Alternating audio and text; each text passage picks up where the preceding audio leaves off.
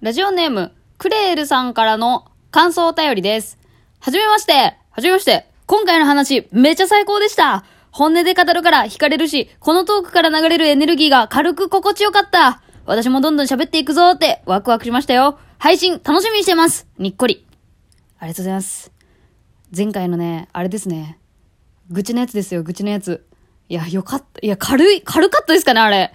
いや、私もう朝からカツ丼くらいに重いなと思ったんですけれどね。あの、すごい安心しました。ありがとうございます。それでは、行きましょう。ゆとりは、愚痴ってバズりたい。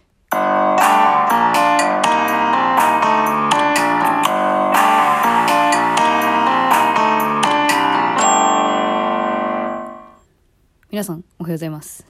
なんかちょっと違う形でやってみましたけども、ちょっと照れくさいよね。なんかこういうのって。でも私こういうのちょっとうざいなと思ってるんですよ。なんか今日はいつもと違う感じなんですっていうのをわざわざ報告してくる感じめんどくせえなと思って、さっさと本題入れやってすげえ思うんだけど、それをやっちゃいましたすいません。ということで、今回は、まあタイトルの通りなんですけれども、まあラジオトークなんだかんだね、1年以上やってるんですよ。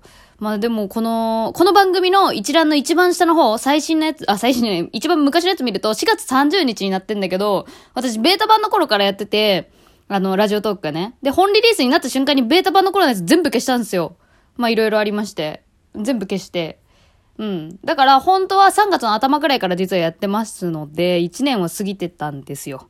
えー、ということで、まあ1年過ぎて、振り返りというか、うん、なんかね、ラジオトーク続けてきた人、大体の人がね、自分はどんな感じで成長したかみたいなことをね、語るんですけどね、あの、私、全然成長してねえなと思うんで、どこがどう成長してないかっていう話をしていこうかなと思います。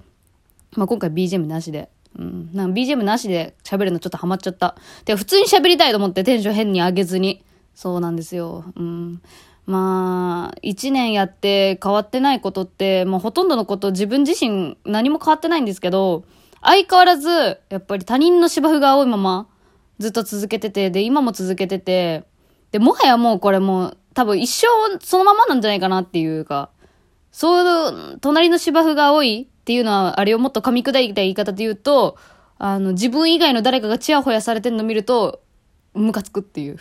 意味わかんねえ、みたいな。って思っちゃう。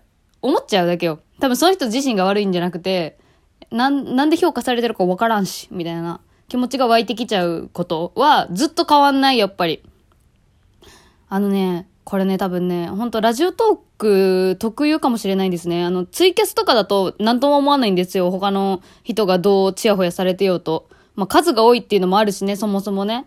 まあ、この違いはまあなんだろうね、あんまり深く考えたことないけど、なんかとりあえずラジオトークだとすごい、そういうライバル心というか競争心みたいのが湧いてきてて、でもこのね、競争心っていうのも、あの、私中学生の頃からこれ前回も喋ったんだけど、その吹奏楽部やってて、コンテストで点数つけられたりとかして、金賞、銀賞、銅賞っていうのが割り振られるんだけど、その制度がめっちゃ腹立ってて、その芸術に点数をつけるって、人によって感性が違うんだから、無駄なことじゃないかというか、野暮。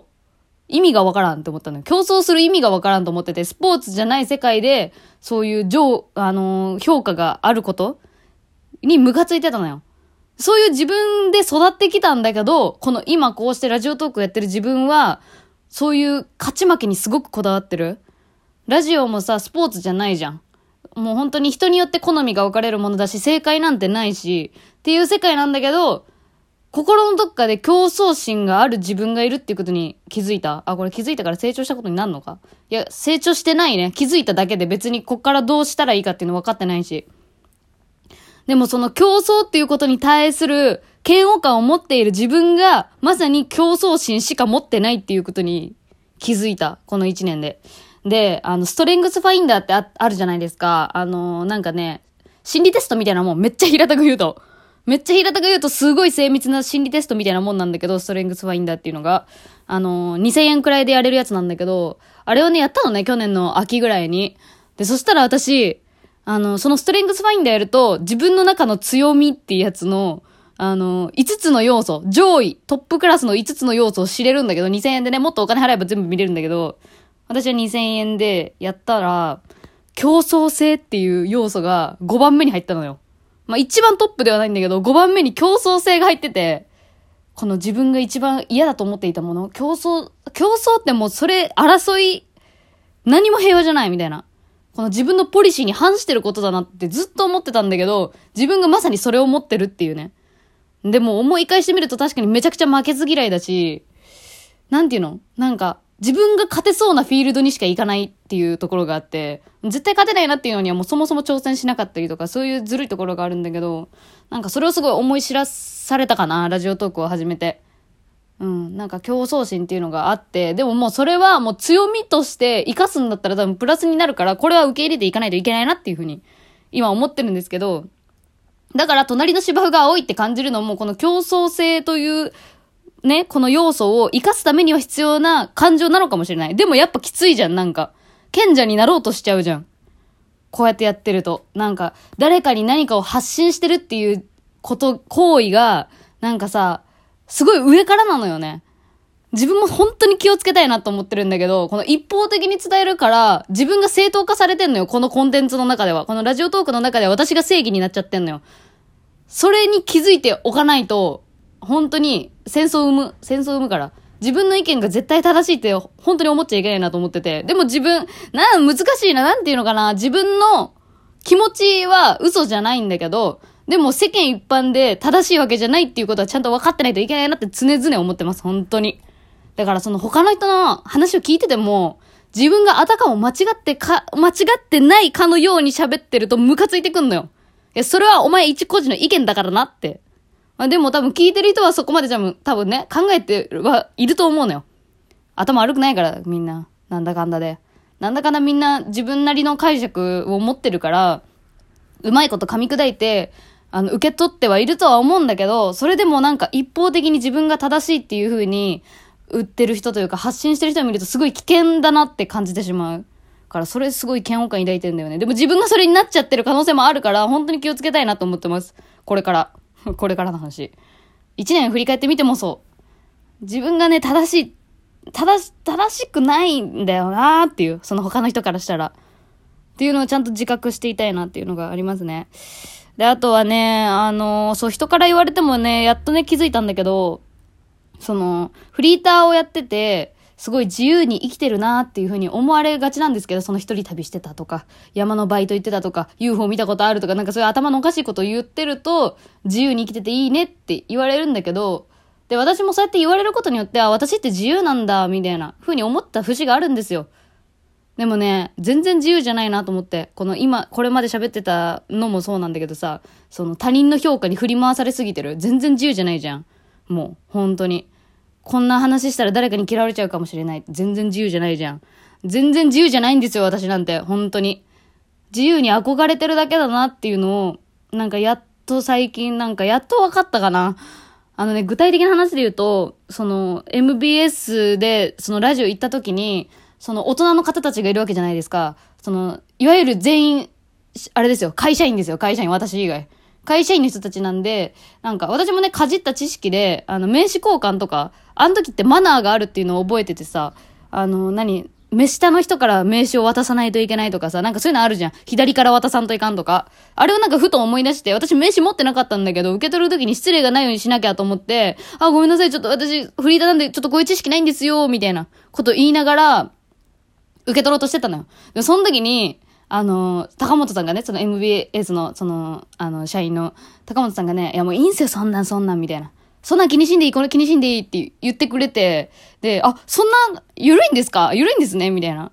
その、私がコミュニティ FM でバイトしてた頃はこれでめっちゃ怒られたことあるんですよ、みたいなこと言ったのね。そしたら、もうそんなこと言う大人ね、あの、しょうもないですよ、みたいな。大したことない、しょうもない。そんな大人の言うこと聞かなくていいですよ、みたいなことをスパーンと言ってくれた時に、私はいかに常識に縛られていたかっていうのをすごい思い知ったんですよ。思い知った。なんかほんと自由に憧れてるだけでも、人が決めた常識、自分が決めた常識にばっかり縛られて、なんか勝手に苦しくなって辛くなって、っていうのにすごい気づいてる。うん。気づいてるって話。特に落ちないです。あ、ここまで一気に喋ったな、なんか。早っもう9分経ってるやん。怖っマジで。えー、じゃあ、あの、フリートークなんでお便り読んでいきます。まあなんだかんだね、ほんと1年やってきたんだなーって別にそんな感慨深くもないけどね、もう。時間という概念がそんなにない。私の中に。えーと、そう、おなじみのコーナーに投稿ありがとうございます。えいただきました。えー、私が老いを感じた瞬間、ラジオネーム、餅をつきましたさんのお便りです。こんにちは。こんにちは。新しくお便りの項目が増えたとのことで送っております。本当にいつもありがとうございます。何がや？ありがとうございます。ラジオ聞いてると学校に着くのがあっという間です。あ、それはよかった。時間という概念がないね。えー、階段を上がるとともに息が上がってしまうときに年齢や運動不足の老いを感じます。ゆとりさんはどんな時に老いを感じますか？まあ、これはあるあるだよね。私も高校生の頃から言ってたもん。うわ、ババアだわ。ここで息切れたら、みたいなね。ヘラヘラしてた。わかるわかるわかる。私はね、老いを感じるときはね、やっぱね、なんか高校生くらいのことね、会話が噛み合わないときうん。いやもう20前半と高校生やっぱ全然違うなっていうさ、のをすごい感じますよね。なんだろうな、なんかね、好きな男の子を、あ、なんだろう、好きなタイプの話をするとき、好きな異性のタイプの話をするときに、顔で選ぶか、性格で選ぶか、みたいな話がもうついていけん、もう。なんでその二択しかないのみたいな。顔か中身かって、薄っぺらーその会話ってなっちゃう。時に、あ、ババになったなって思う。なんかもう顔とか性格とかなんかそういうのじゃないじゃん。もう相性とかさ、魂やんみたいなこと言いたくなっちゃうから、ちょっともう、なんか若い子とあんまり喋れないですね。そう、そういうなんか概念的なところというかさ、そもそもなんなんって言いたくなっちゃう。クソババア思考になっちゃってるんで、そういう時に老いを感じますね。え、餅をつきましたさん、ありがとうございます。いつもお便りいただいて。とても嬉しいです。っていう感じで、このさ、お便りの時だけ BGM かけるっていうのはどう？なんかね、あ、あといろいろ発見あったんですよ、本当に。